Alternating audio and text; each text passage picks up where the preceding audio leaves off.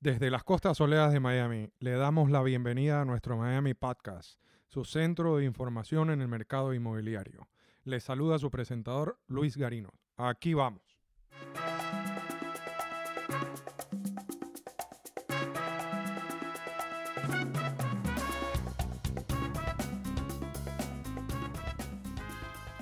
Bienvenido a Sudamérica en otro episodio en el Miami Podcast. Ah, hoy en día vamos a hablar de préstamos y todo lo que ah, incluye el área de banca para los clientes extranjeros o locales en la ciudad de Miami.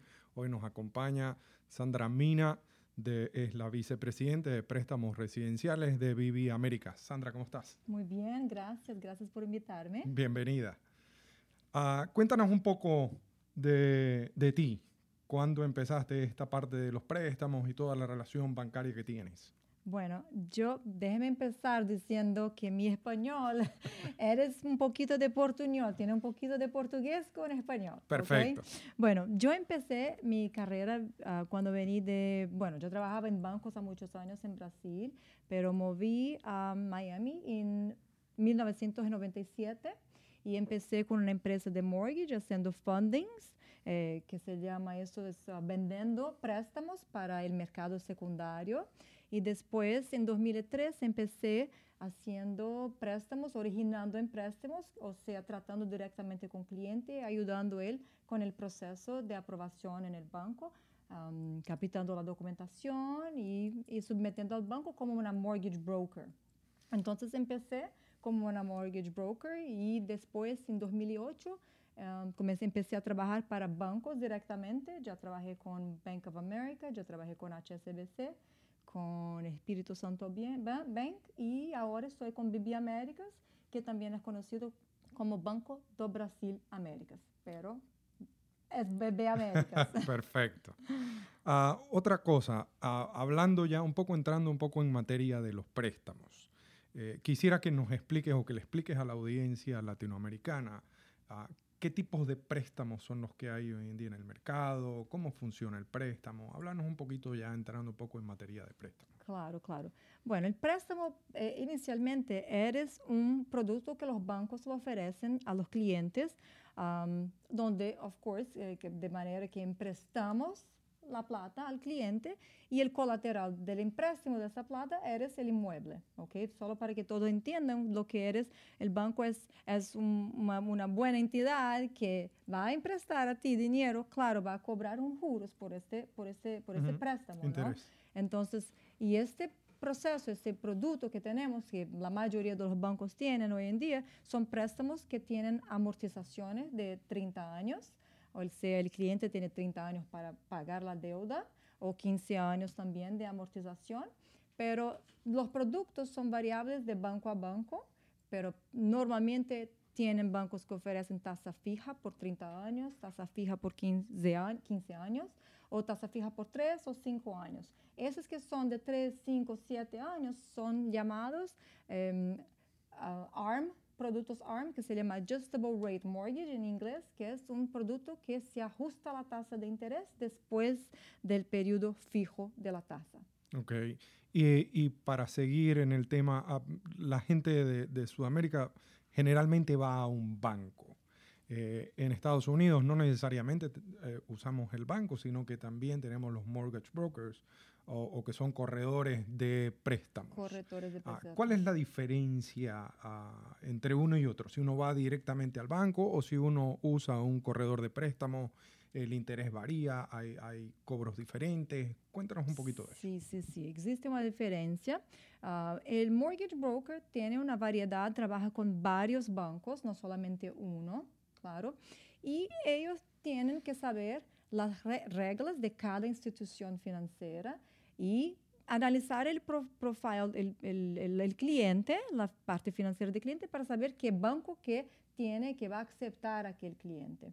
Por ese trabajo que tienen que hacer, normalmente cobran un poco a más de que un cliente se viene al banco, porque si viene al banco directamente, o a mí, a Sandra Mina, yo voy a verificar tú sirve, no hay problema, estás de acuerdo con nuestros, nuestras reglas y ahí internamente hacemos todo el proceso, el costo sale un poco menor. ¿ok? Okay. Uh, la otra um, diferencia es que cuando viene a un banco directamente o si ya tiene la relación con el banco, analizamos también su relación, su relacionamiento con el banco, cómo eres tú, cómo utiliza tu tarjeta de crédito, cómo utiliza tu cuenta. Entonces, este relacionamiento, cuánto tiene con nosotros. Eso también ayuda en el proceso de crédito, al reverso de que un mortgage broker puede enviar a una institución donde no saben quién usted eres. Ok, perfecto. Y para nuestra audiencia latinoamericana y, y toda la gente fuera de Estados Unidos, eh, ¿qué tan fácil es obtener un préstamo? Y básicamente, ¿qué documentación es la que nosotros necesitamos o que la gente necesita para obtener ese préstamo? Cuéntanos un poquito aparte de eso. Sí, eres bien fácil el proceso. Claro, no eres simple de, de, manera que usted solo llega a la institución y pide y va a ser aprobado. Necesita documentaciones de ingresos, necesita, uh, documentaciones de sus activos, um, documentación suya de, de pasaporte, de visa, claro, documentaciones normales. Pero es un proceso que es es cuando tú tienes un relacionamiento con el banco o ya tiene una persona que va a te acompañar, que son normalmente los loan officers, que llamamos aquí agentes de, de, de préstamos dentro de, de, la institución. Ellos pueden te, te, guiar con un checklist de toda documentación y el proceso sale simple. Ok, y previamente se precalifica obviamente el cliente, el cliente necesita, obviamente, lo, lo más importante es que muestre los ingresos y que no que no haya nada uh, oculto, vamos a decir ahí. Eh, ustedes básicamente son como, como el cura de la iglesia, los tienen que menos, confesar. Más o menos por ahí, exactamente. Es que siempre, siempre digo a los clientes, dime la verdad, uh, trae toda su documentación, diga exactamente eh, cuál eres el, uh, tu ingreso, muestra cuál es tu ingreso. La documentación, como estaba diciendo, en algunos países uh, necesitamos del income taxes, que son los impuestos. Los impuestos, la declaración impuestos, de impuestos. Declaraciones de impuestos de cada cliente. en algunos casos solicitamos simplemente una carta de un contador diciendo cuánto fue el ingreso de los dos últimos años y seguimos por ahí con esta carta, utilizando esta como tu uh, comprobación de renta. Y sobre eso, por ejemplo, si esa gente tiene los, no necesariamente tenga los fondos en Estados Unidos, ¿qué pasa si esos fondos están en una cuenta en el país de origen? Uh, sirve también como una... Sí, para nosotros, estoy diciendo por BB Américas, algunos otros bancos no aceptan, ¿ok? okay? Algunos bancos exigen, eh, exigen que estés en Estados Unidos. Okay. Nosotros no hay problema. Tenemos que ver que tienen en una cuenta bancaria, claro, en un, un banco en, en tu país de origen, pero claro, como vas a necesitar también una parte aquí para comprar, que, se, que es la entrada, el down payment que llamamos. Correcto. ¿no? La ese, cuota inicial, vamos la, a decir. Sí, ese va a tener que estar aquí de cierta forma durante el proceso cuando está a, a, haciendo la adquisición de una propiedad. Uh -huh. Pero para verificar si tiene eh, la plata en el momento inicial de una precualificación, de, un, de una aprobación, que me muestre que tenga en un banco. Ok, perfecto.